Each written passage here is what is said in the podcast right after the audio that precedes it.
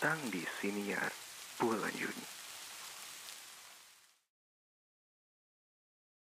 Kamarku yang berukuran 3 kali 4 Malam ini semerbak aroma-aroma nostalgik dengan bayanganmu yang mengisi kekosongan tembok-tembok dingin udara awal tahun.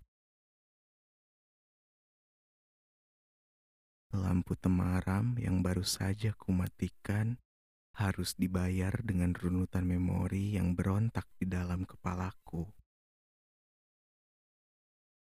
Mereka berteriak memanggil-manggil namamu, menunggu rengkuh jemari mungilmu. Kupikir setelah gelap memelukku erat, segala hal yang berkaitan denganmu akan bisa kutelan bulat-bulat. Namun aku salah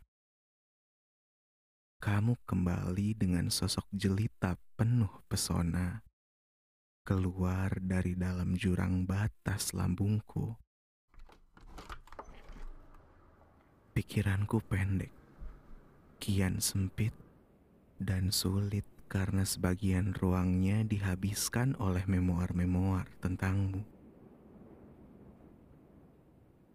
Kupikir mematikan sebuah cahaya bisa menghilangkan bayanganmu Seketika, justru bayangmu kian menjadi di hadapanku. Gelap yang mengerubungiku adalah sebuah cahaya yang hilang.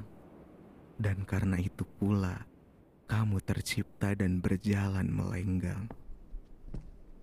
Mendekatiku, meremat rambutku, dan memelukku erat-erat membawa segenggam trauma yang menyingkirkan segala hasil terapeutik. Aku tertegun, diam tanpa suara, memutar dimensi dan seisi kepala. Aku bertanya-tanya kenapa masih selalu dirimu yang menjadi sebuah orbit yang harus kukitari.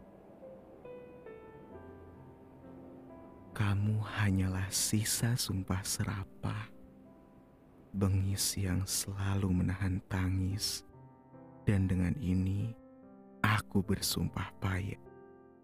Manusia sepertimu harus kutikam ribuan kali dan dihujani belati, biar dipertontonkan di depan halayak ramai dengan darah basah berupa penyesalan dan rasa bersalah.